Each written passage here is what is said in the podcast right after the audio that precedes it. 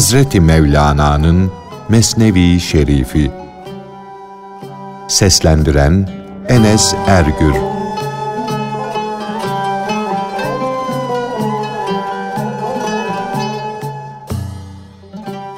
Yapılmak yıkılmaktır. Topluluk dağınıklıktır. Düzgünlük, sağlamlık kırılmaktadır.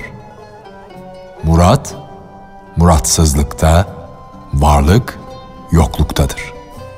Her şey bunlara benzer. Öbür zıtlar ve eşler de bunlar gibidir.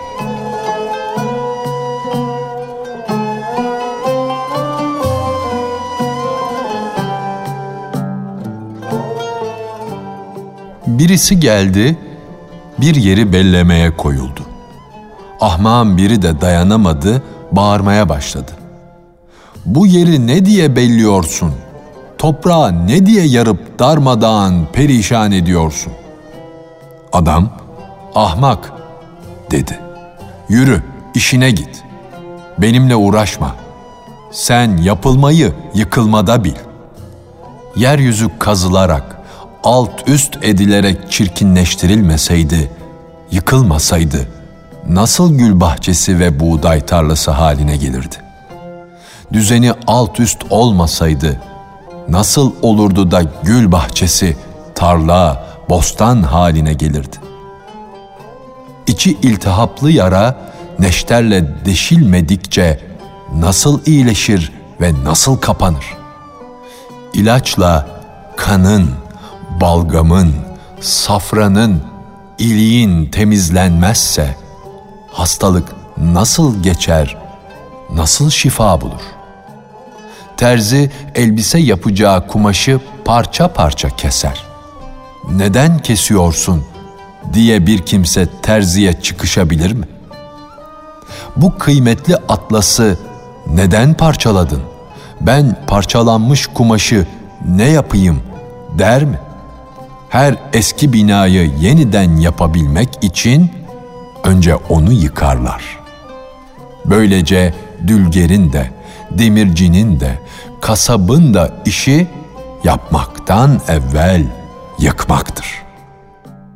Helile ve Belile'yi de havanda döverler, un ufak ederler.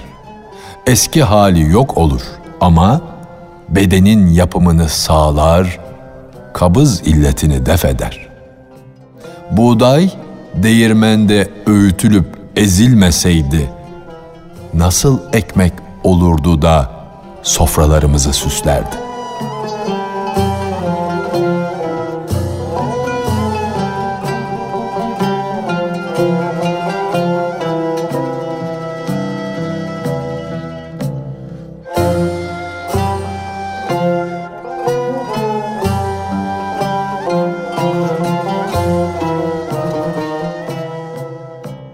Öküz Bağdat şehrinden ne anlar?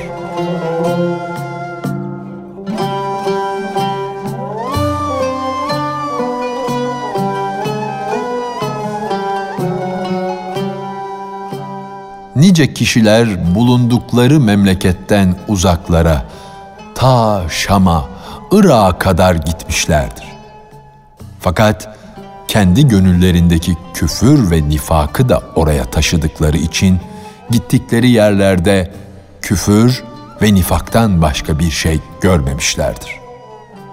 Çok kimse vardır ki ticaret maksadı ile Hindistan'a, Herat'a kadar gitmiş, oralarda alışverişten başka bir şey görmemişlerdir.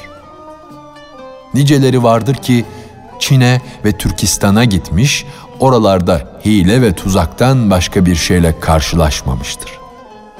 Gezip dolaşan kişi renkten, kokudan başka bir şey görmezse, yani gördüklerinin dış yüzünde kalırsa, isterse bütün dünyayı dolaşsın, hep bunu görür.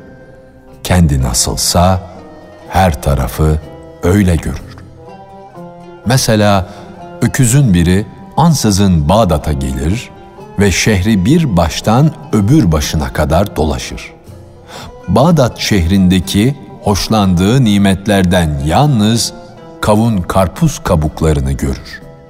Öküzle eşeğin seyrine layık olan şey ya yola dökülen, saçılan samandır yahut yolların kenarında biten çayır çimendir. Kurumuş, kadit olmuş et parçası gibi tabiat mıhına asılıp kalmış kişinin canı sebeplere bağlanmıştır. Bundan ötesini göremez. Ey baş köşede oturan ulu kişi! Sebeplerin kalktığı ova Allah'ın geniş yeryüzüdür. Allah'ın geniş yeryüzü de her an suret değiştirir, mevsimler oluşturur. Şekilden şekle girer de ruh, yaşadığı o geniş yeryüzünde yeniden yeniye, apaçık başka bir alem görür. Fakat sen bir sıfata bürünür de donar kalırsan, bulunduğun yer cennet olsa, orada cennet ırmakları aksa, orası sana kupkuru, çirkin bir ova gibi görünür. Onun için bir yere yapışıp kalmamak, daima ileri doğru gitmek ve yaşadığı günü bir gün evvelinden daha iyi yaşamak, kemale ulaşmanın gereğidir.''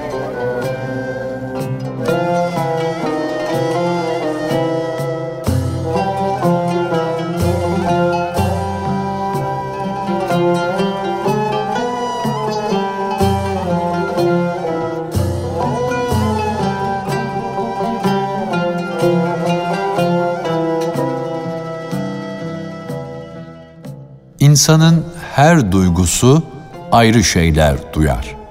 Başka duyguların duyduklarından da haberi yoktur. Her usta sanatkarın başka sanatkarların sanatlarında acemi olmaları ve o sanattan haberleri olmamaları gibi.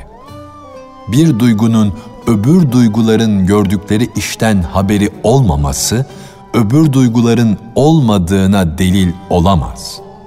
Her duygu öbür duyguları inkar eder görünür ama buradaki sözü ile o duygunun öbür duygulardan haberi yoktur demek isteniyor.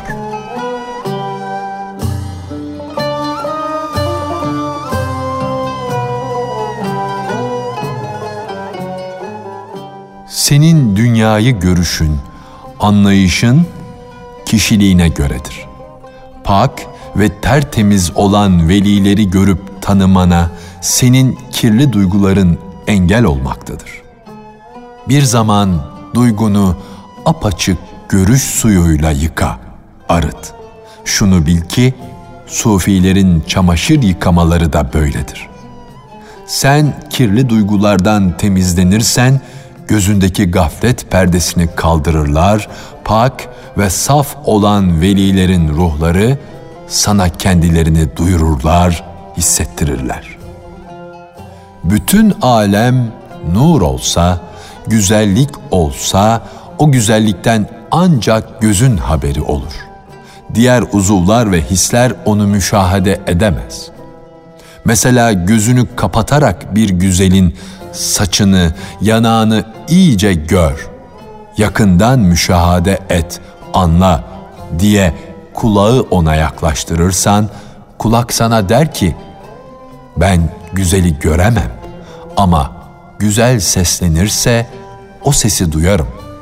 Ben bilginim ama kendi bilgimde bilginim. Benim hünerim ancak sözü ve sesi duymaktır. Ey burun, aklını başına al da gel şu güzeli bir gör desen, bu istediğin şeyi burun yapamaz. Onun harcı değildir.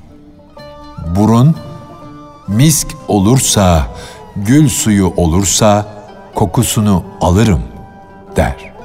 Benim hünerim budur. Bilgim budur. Ben bunu haber veririm. Ben o baldırı gümüş renkli olan güzelin yanağını nasıl görebilirim? Sen bana gücümün yetmediği bir şeyi buyurma. Doğru olmayan his ise eğriden başka bir şey göremez. Önüne ister eğriyi getir, ister doğruyu. O hep eğri görür. Hocam, şaşı bir göz, biri iki gördüğü için hakikati görmekten alıkonmuştur. Ey eğri görüşlü kişi! Bana kendi gözünle bakma da biri iki görme.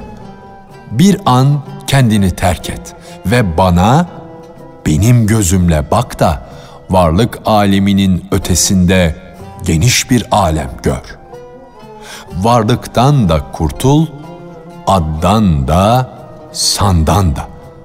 Aşk içinde aşkı seyret ve selam. Bil ki beden hapsinden kurtulunca kulağın da göz olabilir burnunda.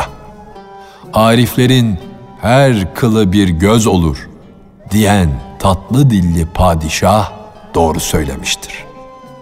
Peygamberlerin ve velilerin gözleri deniz kadar geniştir. O genişlik dolayısıyla dünya ve ahiret onlara bir kıl gibi görünür. Binlerce gökyüzü o gözlere girecek olsa uçsuz bucaksız denizin karşısındaki kaynağa döner. Velinin gözü bu fani alemden ve bu aleme ait şeylerden vazgeçtiği için gayb alemini görür de o yüzden herkes tarafından öpülür durur. Hakikati duyacak, anlayacak bir tek kulak bile bulamıyorum ki o güzel gözlerden bahsedeyim. Onlara ait gizli sırlar söyleyeyim. O büyük velinin, o övülmüş erin yüzünden, gözlerinden süzülüp gelerek damlayan gözyaşını Cebrail aleyhisselam bile kapardı. O hoş huylu, o faziletli veli izin verirse Cebrail o katreyi kanadına, ağzına sürerdi.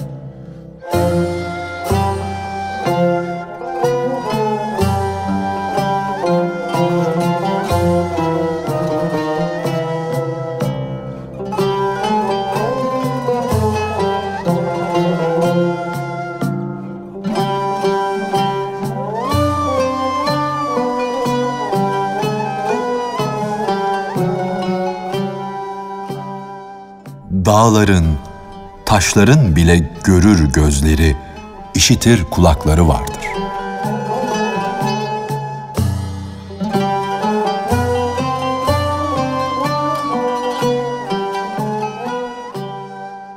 Göz gerçekten de önce göz değildi. Onun görme gücü yoktu. Çünkü bütün beden ana rahminde bir et parçasından ibaretti. Oğul, sen bir yağ parçasını görme sebebi sanma. Görme hassası Allah'ın o ufacık yağ parçasına bir ihsanıdır. Öyle olmasaydı insan rüyada bir şey göremezdi. Çünkü insan gözü kapalı uyurken gözsüz olarak rüya görür peri de, şeytan da görür ama ikisinde de ne göz vardır ne de gözdeki yağ parçası. Zaten nurun yağ parçası ile bir ilgisi yoktur. Fakat merhamet sahibi, sevgi ihsan eden Allah ona bu ilgiyi sağlamıştır. Adem topraktan yaratılmışken hiç toprağa benzer mi? Cinler ateşten yaratıldılar ama onların da ateşle bir ortaklığı yok. Perinin aslı ateştir. Fakat dikkat edersen ateşe hiç benzemez. Kuş da havadan yaratılmış olmakla beraber havaya benzer mi? Cenab-ı Hak aralarında bir uygunluk olmayan şeylere bir uygunluk vermiştir. Bu ferlerin asılları ile münasebeti var. Bu uygunluğu vermişlerdir ama bu nispet niteliğe sığmaz. Ademoğlu ayak altında çiğnenen değersiz topraktan yaratılmıştır. O toprağın oğludur. Fakat bu oğlun babası olan toprakla nasıl ilgisi olur? Bir ilgi varsa bile akıldan gizlidir. Nasıl olduğuna akıl ermez. Akıl bu münasebetin izini nereden bulacak? Eğer Allah rüzgara gözsüz bir görüş vermeseydi, Ad kavminin inananları ile inanmayanlarını nasıl ayırt edebilirdi? İnananı inanmayandan, düşmandan nasıl ayırt edebilirdi? Şarabı kabından nasıl fark ederdi?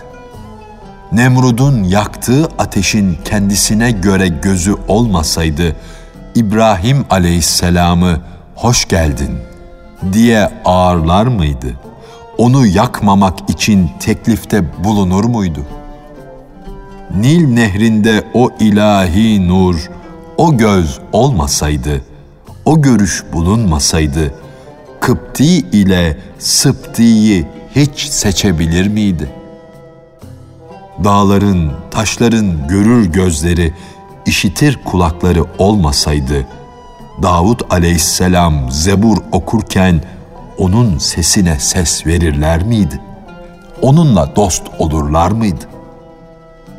Eğer şu yeryüzünün can gözü olmasaydı, Karun'u nasıl sömürüp yutardı? Eğer Hannane direğinin gönül gözü olmasaydı, o eşsiz peygamberin ayrılığını nasıl görür, inlerdi, nasıl ağlardı? Kırık taşların, çakılların gözleri olmasaydı, avuç içinde dile gelip, Efendimizin peygamberliğine nasıl tanıklık ederlerdi? Ey akıl! Kanatlarını aç da, yeryüzü ağır bir depremle sarsılınca suresini oku.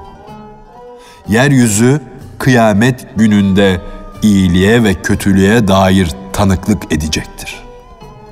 Görmeseydi, görmediği şeylere nasıl şahitlik edebilirdi? Yeryüzü kıyamet gününde halini, haberlerini ve sırlarını bize söyleyecek onda kendine has bir görüş bulunmasaydı bunları nasıl yapabilirdi?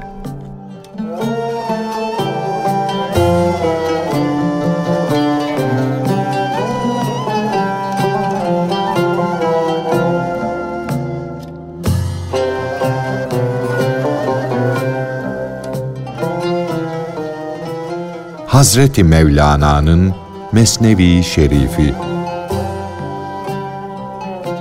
Seslendiren Enes Ergür